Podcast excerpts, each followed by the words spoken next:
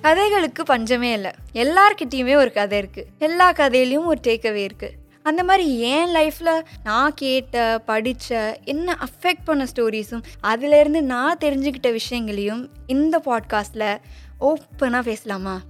ஆனால் நிறைய விஷயத்தில் நிறைய பேர்கிட்ட நம்ம ஓப்பனாக இருக்கிறதுனாலையோ இல்லை பேசுகிறதுனாலையோ ஏதாச்சும் பிரச்சனை வந்துருமோன்ற பயத்துலேயே ரொம்ப அதை பற்றி பேசுகிறத லிமிட் பண்ணிப்போம். அந்த லிமிட்டேஷன் நம்மள ஒரு சர்க்கிள் ஆஃப் திங்கிங்குள்ளேயே வச்சிடும்.